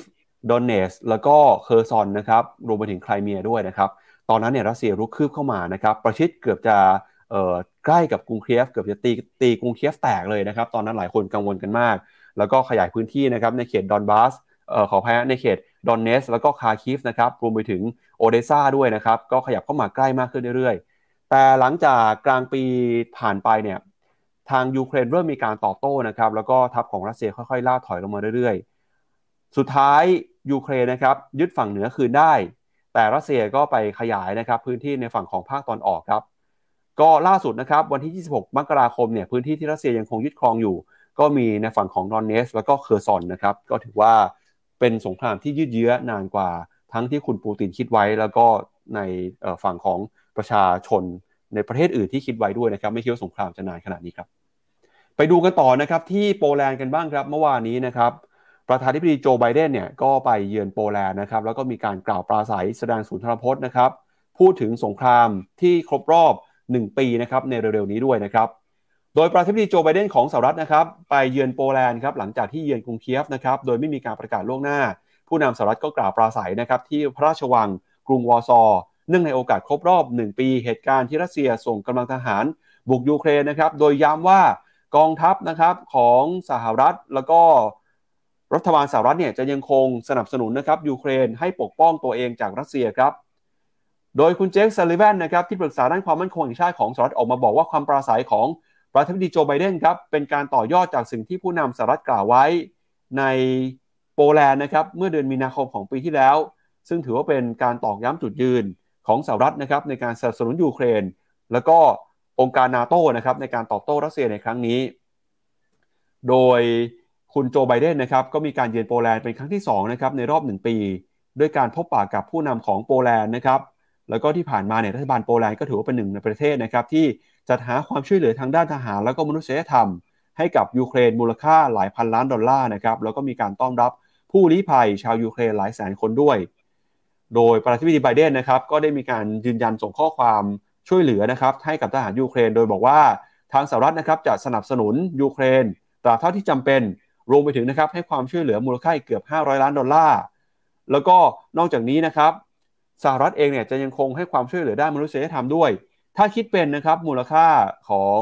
ออการสนับสนุนที่สหรัฐเคยให้ยูเครนมาตั้งแต่ที่เริ่มต้นสงคราม จนขณะนี้เนี่ยมีมูลค่าเกินกว่า 40,000 ล้านดอลลาร์สหรัฐเป็นที่เรียบร้อยแล้วนะครับ ก็ต้องถือว่าสหรัฐเองยังคงยึดมั่นจุดยืน แล้วก็ยังคงยืนยันว่าจะสนับสนุนยูเครนต่อไปเรื่อยๆ แต่ที่สำคัญนะครับหลังจากที่คุณวลาดิเมียร์ปูตินของรัสเซียเนี่ยออกมาพูดเมื่อวานนี้ คุณโจไบเดนก็ออกมาตอบโต้นะครับบอกว่าสุดท้ายแล้วเนี่ยนะครับทางรัสเซียจะไม่มีโอกาสที่จะชนะในสงครามครั้งนี้ได้ครับพี่แบงค์คุณ moving on ก็บอกว่าภาวนาอย่าให้เกิดเลยนะ สงครามโลกเนี่ย ไม่เป็นผลดีกับใคร คุณบิลเล่บีนก็บอกว่าถ้าไม่มีคำว่าเจรจาเนี่ยสงครามยังไม่จบ และยิ่งไปบีบปูตินมากหาทางลงไม่ได้ความเสี่ยงที่จะใช้ nuke โอ้โหก็จะสูงขึ้น ก็คือมันจะตึงเครียดมากขึ้นถึงขั้นใช้ nuke เลยเหรอ ไม่แน่ใจเหมือนกันนะฮะครูอันคุณอันเฮอร์รี่เกมเมอร์บอกว่าสงครามโลกครั้งที่สามเกิดไปแล้วครับ เป็นสงครามทางการเงินเศรษฐกิจและทรัพยากรโอ้ยคมทีเดียว ส่วนคุณพิชิตบอกว่าสงครามโลกไม่น่าจะเกิดครับ แต่รัสเซียกับยูเครนเนี่ย น่าจะสู้กันต่อแน่ คือหลังครบรอบหนึ่งปีรอสภาพอากาศดีกว่านี้ไหมอ่าใช่เพราะตอนฤดูหนาวนะหิมะก็อาจจะเดินทางลำบากต้องรอติดตามกันนะครับ มีอีกอันนึงครับ คุณปั๊บครับเชียร์บอลทีมไหนไหมผมพี่ปั๊บเชียร์ไหมผมไม่ไม่ไม่ไม่มีทีมในดวงใจเลยครับพี่แบงค์เชียร์ทีมไหนดีครับ เข้าแก๊งพี่แบงค์ดีไหมครับ ถูกต้องครับต้องต้องเชียร์ช่วยกันเชียร์หน่อยนะฮะ พอแรงใจเชียร์เยอะๆฟอร์มอาจจะดีขึ้นนะช่วงนี้รุ่มรุ่มดอนดอนเหลือเกินนะครับครับโอ้แต่ผมว่ามาบอกว่าเชียร์ทีมไหนในในไลฟ์นี่เสียวเหมือนกันนะฮะถ้าเกิดทีมแพ้ขึ้นมานี่เจอแบบพี่แบงค์ก็ไม่ไหวนะครับ ใช่ใช่แต่ผมชินแล้วชินแล้วมองเป็นเรื่องสนุกไป มันแพ้หรือชนะก็ไม่ได้ทำให้หุ้นขึ้นไงไม่ได้ทำให้ชีวิตผมคือ ก็มีความ happy อะสนุกมากขึ้น เวลาไปเที่ยวอะไรอย่างเงี้ยก็มีความสุขหน่อยแต่สุดท้ายแล้วคือ ถ้าอยากได้อะไรมากกว่ากันนะระหว่างลิเวอร์พูลชนะก็อยากให้ตลาดหุ้นขึ้น ผมคิดว่าอยากให้ตลาดหุ้นขึ้นผมไม่ว่าคุณเชียร์ทีมไหนนะถ้าเงินมันเยอะมากขึ้นกันทุกคนนะได้ผลตอบแทนกันมากขึ้นนะเราจะเอนจอยกันทุกคนนะครับครับครับมาดูกันต่อนะครับกับความคืบหน้าสถานการณ์นะครับเรื่องของการลงทุนฮะก็อย่างที่เราบอกไปนะครับ ว่าเมื่อวานนี้เป็นวันที่ตลาดหุ้นสหรัฐลงมาแรงมากที่สุดวันหนึ่งในรอบปี 2023 เลยทีเดียวนะครับ สาเหตุสำคัญก็เกิดมาจากความกังวลของตลาดครับที่คิดว่าธนาคารกลางสหรัฐ จะใช้นโยบายการเงินเข้มงวดมากขึ้น มีหลักฐานยืนยันนะครับตั้งแต่ตัวเลขเศรษฐกิจในเดือนมกราคม ไม่ว่าจะเป็นตัวเลขการจ้างงานนะครับที่ปรับตัวขึ้นมาอย่างแข็งแกร่ง ตัวเลขเงินเฟ้อนะครับที่ยังคงอยู่สูงกว่าระดับที่ตลาดประเมินไว้ รวมไปถึงนะครับยอดค้าปลีกแล้วก็เมื่อวานนี้ที่พี่แบงค์บอกไปก็คือมีตัวเลข PMI นะครับซึ่งเป็นการสะท้อนว่าเศรษฐกิจสหรัฐยังคงเดินหน้าเติบโตได้อย่างแข็งแกร่งนะครับเงินเฟ้อน่าจะยังคงอยู่สูงกว่าระดับเป้าหมาย 2%ของเฟดต่อไป แล้วก็เศรษฐกิจที่แข็งแกร่งเนี่ยน่าจะเป็นตัวที่ตอกย้ำนะครับให้เฟดสามารถมีความมั่นใจ ใช้นโยบายการเงินที่เข้มงวดมากขึ้นได้ มุมมองของนักวิเคราะห์ตอนนี้นะครับก็อาจจะมีการปรับประมาณการ มองว่าธนาคารกลางสหรัฐ อาจจะขึ้นดอกเบี้ยทั้งมากกว่าหรือว่าแรงกว่าที่เคยประเมินไว้ก่อนหน้านี้นะครับก็ส่งผลทาให้สินทรัพย์ต่างๆ มีการปรับตัวนะครับไม่ว่าจะเป็นผลตอบแทนของพันธบัตรรัฐบาลเนี่ยที่เดินหน้าปรับตัวขึ้นมาอย่างต่อเนื่องเลยนะครับ แล้วก็ทิศทางของค่างเงินดอลลาร์ด้วยนะครับที่เห็นสัญญาณการแข่งค่าการเปลี่ยนแปลงนะครับในตลาดรอบนี้เนี่ยส่งผลกระทบมาอย่างตลาดหุ้น แล้วก็คืนนี้นะครับจะเป็นคืนที่มีความสำคัญ เพราะว่าธนาคารกลางสหรัฐจะเปิดเผย รายงานการประชุมนะครับที่ประชุมกันไป ประกาศผลกันไปเมื่อวันที่ 1 กุมภาพันธ์ปัจจุบันเนี่ยนะครับธนาคารกลางสหรัฐ มีอัตราดอกเบี้ยนโยบายนะครับอยู่ในระดับนะครับสูงเกินกว่า 4.5%นะครับแล้วก็ปีนี้หลายคนคาดว่าอัตราดอกเบี้ยนโยบายของธนาคารกลางสหรัฐจะขึ้นไปเกินกว่า 5% บางคนพูดไปถึงขนาดว่าจะขึ้นไปตั้งแต่ 5.25 ถึง 5.5%เลยทีเดียวครับ ยิ่งอัตราดอกเบี้ยสูงเท่าไหร่นะครับแบบนี้ยิ่งเป็นตัวกดดันสินทรัพย์เสี่ยง ให้มีการปรับตัวลงมาอย่างที่เราเห็นกันในช่วงนี้นะครับเพราะฉะนั้นการลงทุนเนี่ยก็ต้องจับตาสถานการณ์เรื่องของเศรษฐกิจเรื่องของเฟดนะครับแล้วก็ลงทุนกันอย่างระมัดระวังด้วย เพราะตอนนี้นะครับเริ่มเห็นสัญญาณการปรับฐานลงมาของตลาดหุ้นสหรัฐแล้วนะครับเราไปดูกันหน่อยฮะว่าข้อมูลที่จะสนับสนุนให้การขึ้นดอกเบี้ยครั้งนี้เกิดขึ้น จะมีเรื่องอะไรบ้างแล้วก็สถิตินะครับที่ตลาดมอง ความน่าจะเป็นต่างๆ เป็นยังไงบ้างครับมาดูตัวแรกเอ่อตัวข้อมูลแรกของของเราในเรื่องของการขึ้นดอกเบี้ยนะครับ ก็คือตอนนี้เนี่ยนะครับแนวโน้มอัตราดอกเบี้ยนโยบาย น่าจะยังคงปรับตัวขึ้นไปนะครับ เพื่อเป็นการควบคุมเงินเฟ้อและสิ่งที่เราเห็นก็คือ ผลตอบแทนของพันธบัตรรัฐบาลสหรัฐนะครับพี่แบงก์กำลังเดินหน้าปรับตัวขึ้นมาอย่างต่อเนื่องครับ มาดูต่อนะครับ Fed Watch 2 ครับ ครับผมตัว Fetch Watch 2 เนี่ยอันนี้อ่าเอามา จะเห็นว่าโอกาสที่จะขึ้นดอกเบี้ย 50 basis point เนี่ยสูงขึ้นตอนนี้อยู่ที่ 24%แต่ว่า 24%มันก็ไม่เยอะจนถึงขั้นว่าเฟดจะขึ้นดอกเบี้ย 25 ไอ้ 50 basis point แน่ๆ มันแค่บอกเราว่าตลาดเริ่มเชื่อแล้วว่าเฟดไม่ลดดอกเบี้ยหรอกยังไม่คงดอกเบี้ย แล้วก็การขึ้นนั้นน่ะน่าจะมากกว่าที่ตลาดคาดการไว้นะฮะอันนี้อย่างที่บอกไปเมื่อกี้ดูให้ดูไปแล้วว่าเฟดจะขึ้นอีก 3 ครั้ง ซึ่ง Goldman Sachs เนี่ยก็คาดการออก paper มาล่าสุดก็บอกเหมือนกันว่า 3 ครั้งเนี่ยปีนี้เนี่ยขึ้นแน่ๆ ส่วนจะลดดอกเบี้ยไหมตอนนี้ตลาดมองว่า ครั้งสุดท้ายของปีนี้คือวันที่ 13ธันวาเนี่ยลด แต่ว่า paper หลาย ๆ ที่ก็เริ่มออกมาบอกแล้วว่า ปีนี้ทั้งปีอาจจะไม่ลดก็ได้นะ ถ้าเงินเฟ้อยังอยู่ในระดับสูงนะครับ ครับเอ่อเพิ่มเติมในฝั่งของ Goldman Sachs ด้วยนะครับ การออกมาอืมพูดในรอบนี้เนี่ยมันสำคัญมาก เพราะว่าการออกมาพูดที่บอกว่าจะขึ้นดอกเบี้ยนะครับสามครั้งนะฮะแต่ครั้งที่เกิดขึ้นคือในเดือนมีนาคมเอ่อนี้ครับพี่แบงค์ Goldman Sachs นะครับออกมาบอกว่าเดือนมีนาเนี่ยมีโอกาสนะครับที่จะขึ้นครั้งเดียวถึง 75 basis point เลยฮะถ้าขึ้นมาเนี่ยอัตราดอกเบี้ยก็จะโอ้โหขยับไปเกินกว่า 5.25%อีกนะครับแต่ก็เป็นมุมมองของนักวิเคราะห์ท่านหนึ่งนะครับสุดท้ายแล้วเนี่ยก็จะต้องติดตามกันนะว่าสุดท้ายแล้วเฟดจะขึ้นดอกเบี้ย จะกล้าขึ้นถึง 75 basis point เลยหรือเปล่านะครับ ก็น่ากังวลมากถ้าขึ้นจริงนะฮะแล้ว Goldman Sachs ก็บอกด้วยว่า ถ้าขึ้นสูงขนาดนี้เนี่ยจะไม่ลดดอกเบี้ยนะครับ จะลดอีกทีหนึ่งก็ปีหน้าเลยครับปี 2024 เลยนะครับ เพราะว่าเศรษฐกิจของสหรัฐ แข็งแกร่งมากครับตอนนี้ครับ อือครับผมนี่ฮะตอนนี้ตัวเรียก Fed Fund Futures เนี่ยค่าการจุดพีคอยู่ที่ 5.3 5.3 คือค่ากลางของ 5.25 ถึง 5.5 ก็คือขึ้นอีก 75 basis point ปีนี้ เท่าที่อย่างที่ Goldman Sachs คาดการ อันนี้เป็นสายแบบสายเยียวสุดๆ นะ นักวิเคราะห์เขาเนี่ย เขามองว่าอาจจะเห็นถึง 6 เลย อันนี้ก็ทะลุอาจจะทะลุไปไกลนิดนึง ต้องดูครับออย่างที่ปั๊บบอกเมื่อกี้เลยก็คือว่า เป็นนักวิเคราะห์จาก Goldman Sachs เจ้าเดียวที่ออกเปเปอร์มาล่าสุด ต้องดูว่าเจ้าอื่นเนี่ยหลังจากตัวเลขเศรษฐกิจออกมาแล้วปรับตาม Goldman Sachs หรือเปล่า ถ้าปรับตามอะผมคิดว่าการปรับฐานในตลาดหุ้นอเมริกายังไม่จบนะ มีโอกาสที่จะปรับฐานลงต่ออีก ถ้า Fed Fund Future ตัวเลขเนี้ย5.3เนี่ยขยับขึ้นเป็น 5.4 5.5 5.6 ในอนาคตนะครับ ต้องระมัดระวังละณตอนนี้นะฮะเอาละครับ มาดูต่อนะครับกับเรื่องของความยั่งยืนกันบ้างหรือว่า ESG นะครับ เรื่องนี้เนี่ยเป็นเรื่องที่จะมีความสำคัญมากขึ้นเรื่อยๆ กับการลงทุนนะครับ เพราะว่าต่อไปเนี่ยเราจะเห็นนะครับว่ากองทุนต่างๆครับจะให้ความสำคัญกับเรื่องของ ESG แล้วก็จะตัดสินใจนะครับซื้อขายหุ้นด้วยหลักการความยั่งยืนด้วยนะครับ ล่าสุดครับราคาหุ้นของ Tencent มีการปรับตัวลงมาอย่างต่อเนื่องเลยครับ หลังจากที่ถูกดาวเกรดเรื่องของ ESG นะครับตั้งแต่เดือนสิงหาคมของปีที่แล้วครับ สาเหตุสำคัญนะครับที่ Tencent ถูกดาวเกรดเนี่ยมาอยู่ในระดับ non compliant นะครับจากหลักการของ UN ก็เนื่องมาจากการเข้าไปมีบทบาทนะครับ มีส่วนของรัฐบาลที่จะเข้าไปควบคุม content หรือว่าเนื้อหาบนแพลตฟอร์มอินเทอร์เน็ตของจีน แล้วก็การเข้าไปสอดส่องตรวจสอบนะครับ สอดแนมพฤติกรรมของประชาชนผ่านแพลตฟอร์มอย่าง WeChat นะครับ หลังจากที่ Tencent ครับถูกประกาศปรับลด อันดับของ ESG ลงไปเนี่ยก็ทำให้หลายกองทุนนะครับ ไม่สามารถถือกองทุนถือหุ้นของ Tencent อยู่ในพอร์ตได้ครับ เพราะว่าขัดกับหลักนโยบายของกองทุนที่จะต้องยึดหลัก ESG เป็นสำคัญนะครับ กองทุนต่างๆ เหล่านี้มีอะไรบ้างครมีตั้งแต่ของ AXA Investment Manage- เอ่อ Managers นะครับเอ่อ AXA AXA Investment นะครับ แล้วก็มีในฝั่งของ Store Brand ครับ Asset Management ที่ประกาศขายหุ้นของ Tencent ไปในช่วงไตรมาสที่ผ่านมา คิดเป็นเงินรวมๆกันเนี่ยนะครับมากกว่า 1,200 ล้านเหรียญสหรัฐเลยทีเดียวฮะซึ่งการเซ็นเซอร์นะครับเรื่องของการสอดส่องดูแล เนื้อหาของประชาชน หรือว่าประเด็นนะครับเรื่องของ LGBT สงครามระหว่างรัสเซียกับยูเครน เรื่องของโควิดเนี่ยถือว่าเป็นเรื่องที่มีความสำคัญนะครับแล้วก็ความโปร่งใสในการเผยแพร่ข้อมูลนี้เนี่ยเป็นสิ่งที่ชาติตนตก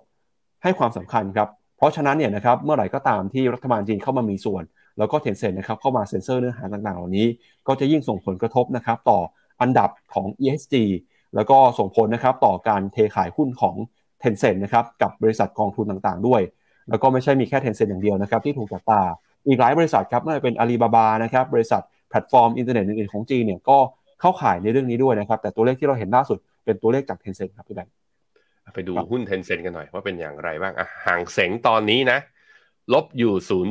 0.45%พี่ปั๊บยังย่อลงมาอยู่ ในขณะที่ CSI 300 เช้านี้เปิดมาแล้วลบ 0.6%เฮ้ยตอนบวกบวกได้2%กว่าๆตอนลบลบได้ 0.6 อย่างนี้ ชอบนะ แบบนี้แปลว่าแกร่งกว่าตลาด แกร่งกว่าตลาดใช้ได้อยู่ ไปดู Tencent ฮะทำไมมีแต่ Tencent Holding N เฮ้ยหุ้น Tencent หายไปจาก Trading View ครับทุกคนอ๋ออยู่นี่เจ็ดร้อยอะครับเทนเซ็นเมื่อวันอังคารลบไป4%วันนี้ลบต่ออีก0.88%จุดสูงสุดของหุ้นเทนเซ็นในรอบนี้นะครับ ตั้งแต่ต้นปีมาคือวันที่27มกราอยู่ที่416ฮ่องกงดอลลาร์ ซึ่ง416นี้เป็นจุดสูงสุดนับตั้งแต่ย้อนกลับไปเมื่อเดือนกุมภาปี2022 การย่อมารอบนี้ ถ้านี่เข้าคือรอบปรับฐานจริง ๆ วัด Fibonacci retracement ถ้าวัดดูถ้าที่แนวรับ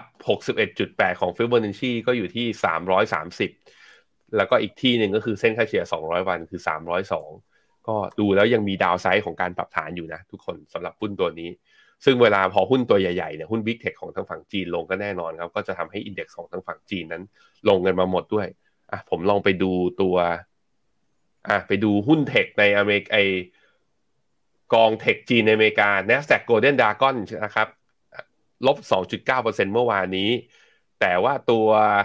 คานแชร์ไชน่าคลีนเทคโนโลยีนะ ตัวที่มี EV อยู่ในสัดส่วนค่อนข้างเยอะ เมื่อวานนี้บวกอยู่ 0.5 แต่ K-Web นี่หนักเลย K-Web คือ CSI China Internet พวกนี้คือหุ้นเทคล้วนๆเนี่ยอยู่ข้างในนี้เยอะ เมื่อวานนี้ลบถึง 3.4%นะครับ ครับไปดูมุมมองของนักวิเคราะห์กับหุ้นของ Tencent หน่อยนะครับ ปัจจุบันนี้เนี่ยนักวิเคราะห์ส่วนใหญ่ยังคงให้คำแนะนำซื้อนะครับ 66 รายคำแนะนำซื้อ 6 รายคำแนะนำถือ แล้วก็ 1 รายคำแนะนำขายครับ ราคาปัจจุบันนะครับอยู่ที่ 436 หยวนอขออภัยราคาปัจจุบันอยู่ที่ 361 หยวน ราคาเป้าหมายคือ 436 หยวนครับ ก็มีอัพไซด์อยู่ที่ประมาณ 21%กับหุ้นของ Tencent นะครับ แต่เราก็ตามให้ระมัดระวังเรื่องของ ESG ด้วยนะครับ เพราะว่า อาจจะส่งผลทำให้กองทุนมีการเทขายออกมา เพิ่มเติมต่อเนื่องอีกนะครับ แล้วก็เมื่อวานนี้อย่างที่เราบอกไปครับ มีการประกาศผลประกอบการของบริษัทจดทะเบียนที่สำคัญอยู่ 3 รายด้วยกันนะครับ เดี๋ยวเรามาไล่ดูกันทีละบริษัทว่ามีอะไรบ้างครับ เริ่มต้นกันที่วอลมาร์ทก่อนนะครับ ไตรมาสที่แล้วเนี่ยถือเป็นไตรมาสที่มีความสำคัญนะครับ เพราะเป็นช่วงของฤดูกาลช้อปปิ้ง การจับจ่ายใช้สอยนะครับ ช่วงสิ้นปีเนี่ยหลายคนก็ซื้อของขวัญให้กันนะครับ แล้วก็เป็นการหยุดพักผ่อนกันด้วยครับ ผลประกอบการของวอลมาร์ทออกมานะครับ ถือว่าดีกว่าที่ตลาดคาดการไว้นะครับ โดยรายได้ของวอลมาร์ทครับออกมาอยู่ที่ 164,000 ล้านเหรียญสหรัฐมากกว่าคาดนะครับ ตลาดคาดไว้เพียงแค่ 159,000 ล้านเหรียญทั่วโลกนะครับ EPS นะครับอยู่ที่ 1.7 ดอลลาร์ครับสูงกว่าคาด ตลาดคาดว่าจะอยู่ที่ 1.5 ดอลลาร์ครับ ผู้บริหารของ Walmart ก็บอกนะครับว่าในช่วงไตรมาสที่ผ่านมาเนี่ยประชาชนนะครับ จับจ่ายใช้สอยกันเพิ่มมากขึ้น แต่นัก็ตามเนี่ยการซื้อของจะเน้นการซื้อของซื้อสินค้าที่จำเป็นครับ เพราะว่าราคาอาหารนะครับราคา grocery หรือว่าสินค้าอุปโภคบริโภคเนี่ยที่ปรับตัวขึ้นมาทำให้ประชาชนเนี่ยต้องการเงินไปซื้อสินค้าที่จำเป็นก่อน ส่วนสินค้าที่เป็นสินค้าฟุ่มเฟือย สินค้าที่ไม่จำเป็นต่อการใช้ชีวิตประจำวันเนี่ยก็มียอดขายที่ลดน้อยลงไปด้วยนะครับแล้วก็วอลมาร์ก็บอกนะครับว่าพยายามจะออกโปรโมชั่นนะครับมี gift card มีเครดิตนะครับ ที่จะดึงดูดให้คนกลับเข้ามาจับจ่ายใช้สอยนะครับ โดยจะเห็นนะครับว่าตัวเลขครับ same store sales ของสหรัฐอเมริกา ยอดขายสาขาเนี่ยเติบโตอยู่ในระดับประมาณ 2 ถึง 2.5%นะครับอันนี้ไม่รวมกับราคาพลังงานนะเพราะว่าพวกห้างหรือว่า grocery store หรือว่า Walmart หรือว่าที่ที่ขายสินค้าในสหรัฐเนี่ยนะครับที่เป็น department store เนี่ย เขามีปั๊มน้ำมันด้วยนะครับพอไม่รวมราคาน้ำมัน ก็จะเห็นการเติบโตของยอดขายประมาณ 2-2.5%นะครับโดยตัวเลขนี้เนี่ยอาจจะอยู่ใกล้เคียงกับที่นักวิเคราะห์คาดการไว้นะครับ แต่ก็ตามปีนี้ครับในช่วงที่เหลือของปี ผู้บริหารของวอลมาร์ก็บอกว่ายอดขายนะครับอาจจะไม่สดใสเท่าไหร่นัก เพราะฉะนั้นก็เตือนให้นักทุนระมัดระวังด้วยนะครับกับยอดขายที่จะเกิดขึ้นในรอบนี้นะครับ ถ้าไปดูในฝั่งของต่างประเทศบ้างครับ เราก็จะเห็นว่ายอดขายของ วอลมาร์นะครับก็ยังคงเติบโตได้ดีครับหนึ่งในนั้นก็คือในฝั่งของจีนนะครับที่เริ่มเห็นสัญญาณการฟื้นตัวขึ้นมาได้ดีขึ้น หลังจากการเปิดประเทศยอดขายออนไลน์นะครับเติบโตขึ้นมา 17%นะครับอันนี้เป็นบริษัทแรกก่อนครับพี่แบงค์คือวอลมาร์ทครับผมพามาดูนี่นะ ราคาวอลมาร์ทเมื่อวานนี้พอประกาศตอนเวลาสองทุ่มครึ่งบ้านเรา พอประกาศตัวงบออกมาปุ๊บเนี่ยราคาร่วงปรับฐานลงเลยพี่ปั๊บก่อนที่จะดีดขึ้นมานับตั้งแต่ตอนนั้นนะคือตลาดหุ้นอเมริกาดาวโจนส์เอสพีห้าร้อยนะแต่ลบลงทั้งหมดนะ แต่พอผู้บริหารออกมาให้ guidance ออกมามีมุมอันเนี้ยราคาก็สามารถดีดกลับขึ้นมาได้ ก็เลยทำให้ปิดวันเนี้ยบวกขึ้นไปอยู่ 0.61%ถามว่าเอาแล้วเขาไม่กังวลหรอก็เศรษฐกิจกำลังจะชะลอเงินเฟ้อกำลังขึ้นเนี่ยหุ้นค้าปลีกน่าจะมีผลกับเรื่องนี้ เพราะว่าตัว PMI ภาคการบริการไง มันขึ้นมาเกิน 50 ซึ่งตรงนี้มันเป็นผลแสดงให้เห็นว่าความเชื่อมั่นของทางผู้ประกอบการทางด้านภาคเซอร์วิสแล้วก็การขายของอะน่าจะกลับมา สิ่งนี้แหละมันก็เลยทำให้ตัวอวมาอาจจะได้อานิสงจากตัวเลขทางเศรษฐกิจของเมื่อคืนนี้ ก็เลยทำให้ตอนนี้ราคา after hour ที่เทรดกันอยู่ตอนนี้ลบไม่เยอะครับ ลบอีกประมาณ 20 เซนหรือประมาณ 0.15 เหรียญก็ยังโอเคอยู่นะครับครับไปดูข้อมูลเพิ่มเติมครับ จะเห็นว่ายอดขายของ Walmart ทั้งในสหรัฐนะครับแล้วก็ในต่างประเทศเนี่ยเพิ่มขึ้นมามากขึ้น แล้วก็ Sam's Club นะครับซึ่งเป็น Membership ของ Walmart ก็มียอดขายที่เพิ่มขึ้นมาเช่นกันนะครับ โดยภาพรวมนะครับ Net Sales โตถึง 7%ฮะแล้วก็แนวโน้มนะครับรายได้ก็เติบโตขึ้นมา 7%เช่นกันนะครับ เมื่อเปรียบเทียบกับช่วงเดียวกันของปีก่อนนะครับ ส่งผลทำให้กำไรเติบกว่าที่มีการคาดการเอาไว้ มุมมองนักวิเคราะห์นะครับ 35 รายให้คำแนะนำซื้อ 11 ราย ให้คำแนะนำถือครับ ราคาปัจจุบัน 147 ดอลลาร์ ราคาเป้าหมาย 162 ดอลลาร์มี upside อยู่ที่ 11%ครับพี่แบงค์ จะเห็นว่าไอตัวแท่งสีเหลืองๆอะพี่ปั๊บ จะเห็นว่าเริ่มกระดิก tick up ขึ้นมานิดนึงก็คือ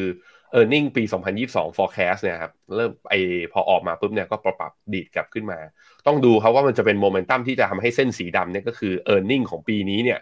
ถ้านักวิเคราะห์มีการ revise up target จากการที่ภาคการบริการเนี่ย service sector เนี่ยกลับมาแข็งแรงขึ้นนะอาจจะทำให้ตัว upside ของตัว Walmart เปิดขึ้นข้างบนอีกก็ได้นะครับ ไปดูที่หน้าจอที่กราฟผมก็จะเห็นว่าถ้าเป็นกราฟ day นะ วอลมาร์ทเนี่ยถ้าดีดกลับขึ้นมาก็มี high เดิมอยู่ในแถวประมาณ 153 ที่ทำไว้เมื่อตอนเดิมพฤศจิก็มีลุ้นเหมือนกัน ถ้าเศรษฐกิจอเมริกาไม่ recession นะ แล้วภาคบริการกันยังดีอยู่นี้ ยังคึกคักกันอยู่วอลมาร์หรือค้าปลีกตัวนี้ก็อาจจะยังมีอัพไซด์นะครับ มาดูต่อครับกับเป็นหนึ่งบริษัทก็คือ Home Depot นะครับ ซึ่งเป็นบริษัทขายอุปกรณ์เกี่ยวกับการตกแต่งบ้านวัสดุก่อสร้างต่างๆนะครับ ปรากฏว่าไตรมาสนี้เนี่ยเป็นไตรมาสแรกเลยครับที่ผลประกอบการของ Home Depot ออกมาต่ำกว่าที่ Wall Street คาดไว้นะครับรายได้ครับอยู่ที่ 35,800 ล้านดอลลาร์นะครับตลาดคาดว่าอยู่ที่ประมาณเอ่อ36,000 ล้านเหรียญนะครับโดยยอดขายที่ชะลอตัวลงไปเนี่ยผู้บริหารก็บอกว่ามาจากพฤติกรรมของผู้บริโภคนะครับที่ตอนนี้เปลี่ยนจากการซื้อสินค้าต่างๆนะครับหันไปเเพิ่มการจับจ่ายใช้สอยในฝั่งของภาคบริการมากขึ้น แล้วก็บอกว่า ผลประกอบการในช่วงที่เหลือของปีนี้นะครับอาจจะไม่ค่อยดีเท่าไหร่ เพราะฉะนั้นเนี่ยประกาศก็เลยบริษัทก็เลยไม่ได้ประกาศไกด์แดนซ์ของปีนี้ออกมา ตลาดก็กังวลนะครับว่ากลัวว่าจะเกิดยอดขายผิดไปจากเป้าเยอะในช่วงสิ้นปี ก็ทำให้เห็นแรงเทขายของหุ้น Home Depot ออกมาครับ ดูราคาหุ้น Home Depot ครับนี่ ลดลงมา 7%แล้วลงมาต่ำกว่าเส้นค่าเฉลี่ย 200 วันด้วยเป็นค้าปลีก 2 ตัวที่ออกมาแล้วตลาดคือมีความเห็นกันตรงกันข้ามเลยนะฮะที่เห็นไป อันนี้ลดลงมาต่ำกว่าเส้นค่าเฉลี่ย 200 วัน แล้วก็ภาพก็จะดูไม่ค่อยดีเท่าไหร่นะสำหรับตัว Home Depot จำเป็นต้องรอนะครับ มาดูอีกหนึ่งบริษัทครับก็คือ Coinbase นะครับ เมื่อวานนี้รายงานผลประกอบการออกมา สิ่งที่เราเห็นก็คือ เรื่องของแนวโน้มการเติบโตนะครับ ปรากฏว่ารายได้ของ Coinbase เนี่ยโตกว่าที่ตลาดคาดการเอาไว้นะครับ แต่นั้นก็ตามตัวเลขบัญชีที่ซื้อขายคริปโตเคอเรนซียังคงปรับตัวลงมาอย่างต่อเนื่องนะครับ ก็ รายงานตัวเลขผลประกอบการนะครับรายได้อยู่ที่ 629 ดอลลาร์เอ่อล้านดอลลาร์นะครับสูงกว่าคาดการครับตลาดคาดการว่าจะอยู่ที่ประมาณ 590 ล้านดอลลาร์ครับแต่นั้นก็ตามเนี่ยนะครับการรายงานกำไรสุดท้ายบรรทัสุดท้ายยังคงเป็นการรายงานขาดทุนอยู่ฮะขาดทุนนะครับ2เหรียญ46 เซนต่อหุ้นนะครับการรายงานตัวเลขในรอบนี้นะครับเราก็จะเห็นว่าจำนวน transaction ครับของผู้ใช้งานนะครับในรอบไตรมาสที่4เนี่ย อยู่ที่ระดับ 8.3 ล้าน transaction ต่อเดือน ชะลอตัวลงมาจากไตรมาส3นะครับที่อยู่ที่ระดับ 8.5 ล้าน transaction ครับ ก็จะเห็นนะครับว่าพอช่วงที่ราคาคริปโตเคอเรนซีไม่สดใส การเทรดนะครับปริมาณการซื้อขายก็ลดน้อยลงไปด้วย แต่ก็ตามครับไตรมาสหนึ่งนี้ต้องจับตากันเพราะว่าราคาของบิตคอยน์ก็เริ่มกลับมาแล้ว ตลาดก็หวังนะครับว่ามูลค่า transaction หรือว่ายอดขาย volume ของ Coinbase จะเพิ่มขึ้นตามมาครับพี่แบงค์ครับผมแต่ผมดูจากรายงานกลต บ้านเราเองนะที่เปิด Active User อ่าที่เทรดแพลตฟอร์มคริปโตเคอเรนซีเนี่ย ปรากฏว่าราคาบิตคอยน์อะผมให้ดูนะ มาดูที่หน้าจอผม ราคาบิตคอยน์เนี่ยที่มันดีดขึ้นมานะ ตั้งแต่ต้นปีนะ ตอนแถวแถวหมื่นเจ็ดเนี่ยขึ้นมาสองหมื่นสี่เนี่ย Active User ไม่ได้ปรับตัวขึ้นมาตาม ก็คือเหมือนกับถ้าในเรื่องของความแอคทีฟในการเทรดอะซื้อเข้า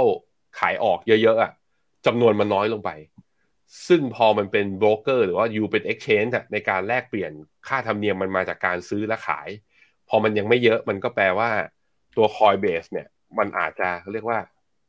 ราคาไอตัวกำไรหรือว่ารายได้ของเขาที่มาจาก transaction ที่หมุนเยอะๆเนี่ย อาจจะยังไม่กลับมา ต้องรอให้ตัวราคาตัวคริปโตเคอเรนซีเนี่ยดีดขึ้นมาให้ตลาดหรือว่าให้นักลงทุนเนี่ยมั่นใจมากกว่านี้ ผมถึงคิดว่าตัว รายได้ของแพลตฟอร์มของเขาน่าจะถึงจะค่อยกลับมาเนี่ยอย่างตอนนี้ก็ชัดเจนนะฮะตั้งแต่เข้าเดือนกุมภาที่ผ่านมาถึงแม้ว่าราคาบิตคอยน์จะไปต่อ แต่เนี้ยเหมือนกับนักลงทุนก็ realize ได้ว่าเฮ้ยราคาวิ่งแต่จำนวนยอดหรือว่ามูลค่าการเทรดมันไม่ได้เพิ่มขึ้น นั้นมันก็แปลว่าไตรมาสหนึ่งนี้อาจจะยังไม่ดีก็ได้นะพี่ปั๊บอันนั้นก็ต้องรอนิดหนึ่งครับสำหรับหุ้นที่เป็นแพลตฟอร์ม trading นะครับ ทั้ง Coinbase แล้วก็ตัวอื่นๆอย่างเช่นโรมินฮูดอย่างเงี้ยก็เกี่ยวข้องด้วยเช่นเดียวกันนะครับ ครับ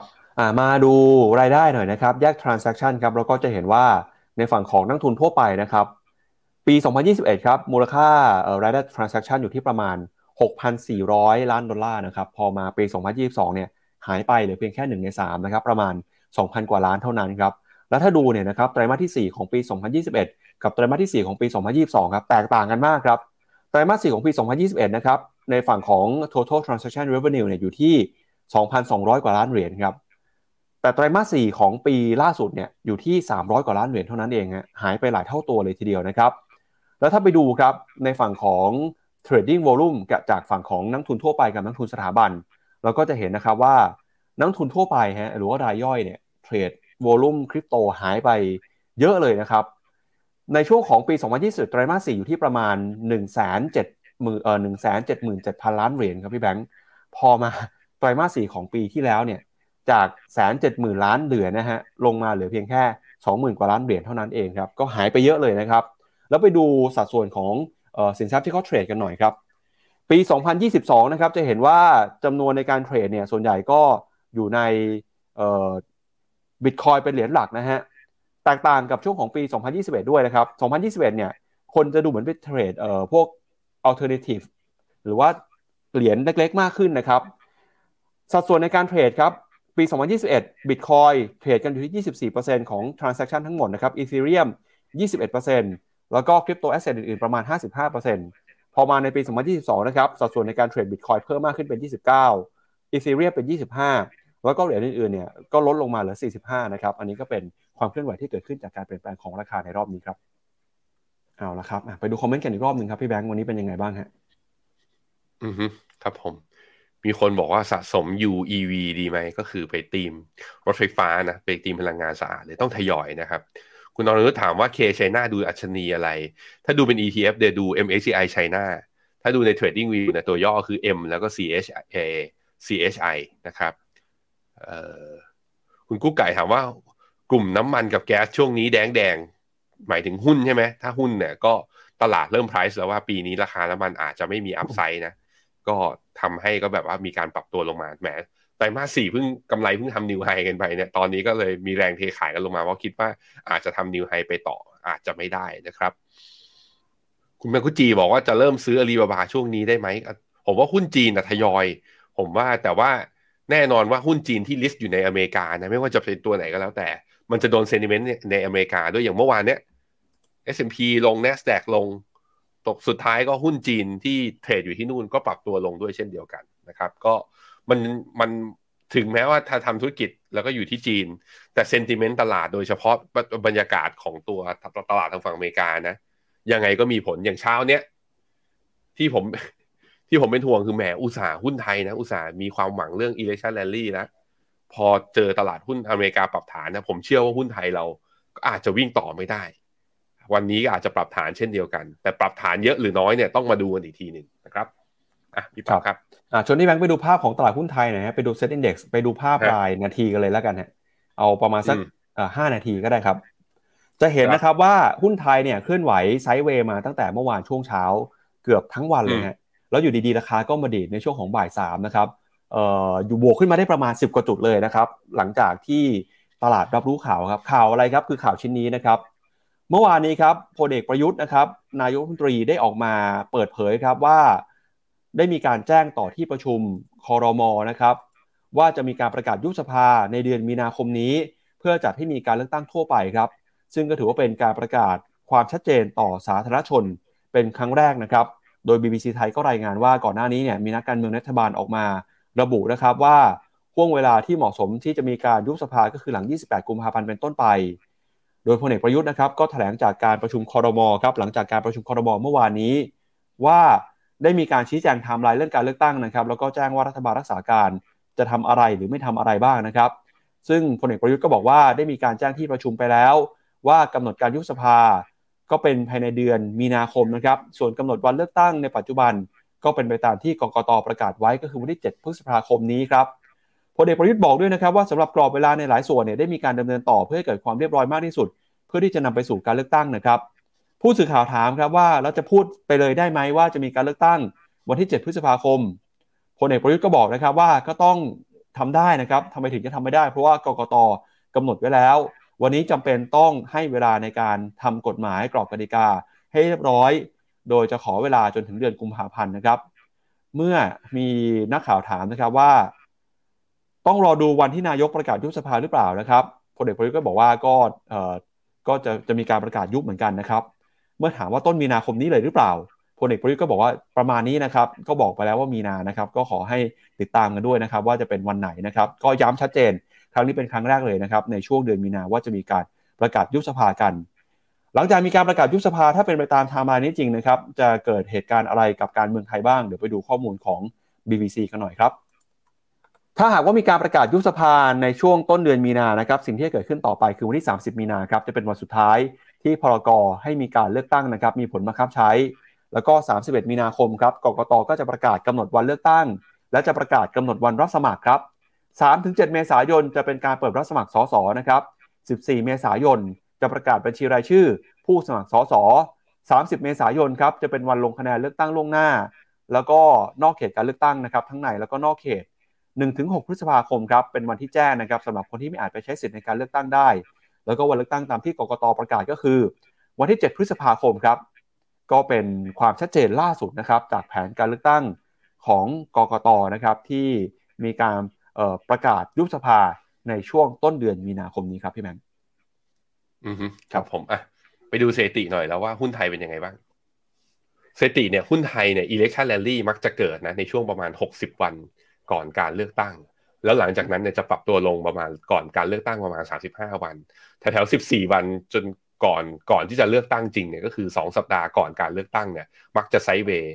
พอได้ทราบผลการเลือกตั้ง แล้วก็จะดีดกลับขึ้นมาได้ประมาณสัก 15 วันหลังเลือกตั้ง แล้วก็เป็นบวก โดยที่ผลตอบแทนเฉลี่ยนะ อันนี้ถ้าดูด้วยตาเปล่าแล้วผมลองดูเป็นสูตร ถ้าดูก็คือว่า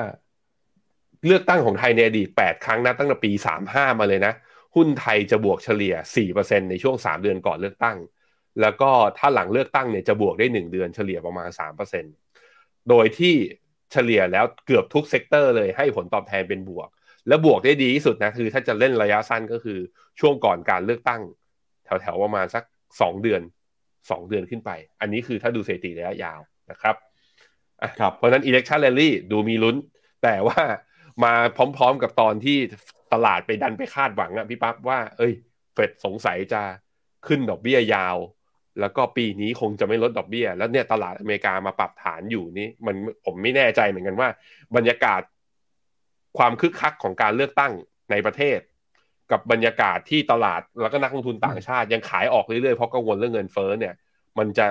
สิ่งไหนจะมีน้ำหนักมากกว่ากันนะครับ ครับ ไปดูข้อมูลของหลักทรัพย์เอเชียพลัสหน่อยครับเขาก็ไปรวบรวมข้อมูลมานะครับสถิติการเลือกตั้งย้อนหลังตั้งแต่ปี 2544 จนถึงปี 62 ครับ ก็พบว่าเซ็ตอินดี x มักจะให้ผลตอบแทนที่ดีนะครับในช่วง 3 เดือนก่อนการเลือกตั้งนะครับเฉลี่ยอยู่ที่ประมาณ 3.9%แล้วก็ในช่วงสัปดาห์แรกของการเลือกตั้งนะครับ ผลตอบแทนจะเพิ่มขึ้นอีก 3.8%ครับสรุปคือเซ็ตมักจะปรับตัวได้ดีช่วงที่มีกระแสการเลือกตั้ง โดยเฉพาะนะครับในช่วง 3 เดือนก่อนการเลือกตั้ง ถึงหลังเลือกตั้งประมาณ 1 สัปดาห์นะครับ ก็มีโอกาสที่ให้ผลตอบแทนสูงถึง 7.7%เลยฮะ แล้วก็หุ้นที่บอกให้ผลตอบแทนสูงนะครับ outperform เมื่อเทียบกับดัชนีเนี่ยก็มีหุ้นกลุ่ม ICT เฉลี่ยที่ผ่านมาคือบวก 9.4%กลุ่ม media สื่อนะครับบวกขึ้นมา 7.8%กลุ่มเอ่อ communication นะครับบวกขึ้นมา 6.4%กลุ่มอาหารบวก 5.5%สถาบันการเงินบวก 5.2 CONMAT นะครับ construction ก่อสร้าง วัสดุก่อสร้างบวกขึ้นมา 4.8%แล้วก็กลุ่มธนาคารพาณิชย์นะครับบวกขึ้นมา 4.3%ครับก็ก่อนเลือกตั้ง 3 เดือนนะครับอาจจะเป็นจังหวะที่ดี ถ้าดูตามสถิติย้อนหลังครับ เอาละครับ ก็วันนี้นะครับก่อนจากกันไปครับชวนคุณผู้ชมฮะถ้าหากว่าใครมองการปรับตัวลงมาของตลาดหุ้นรอบนี้เป็นโอกาสในการเข้าไป ซื้อหรือว่าสะสมกองทุนเพิ่มเติม เราอยากจะแนะนำนะครับให้เข้ามาร่วมกิจกรรม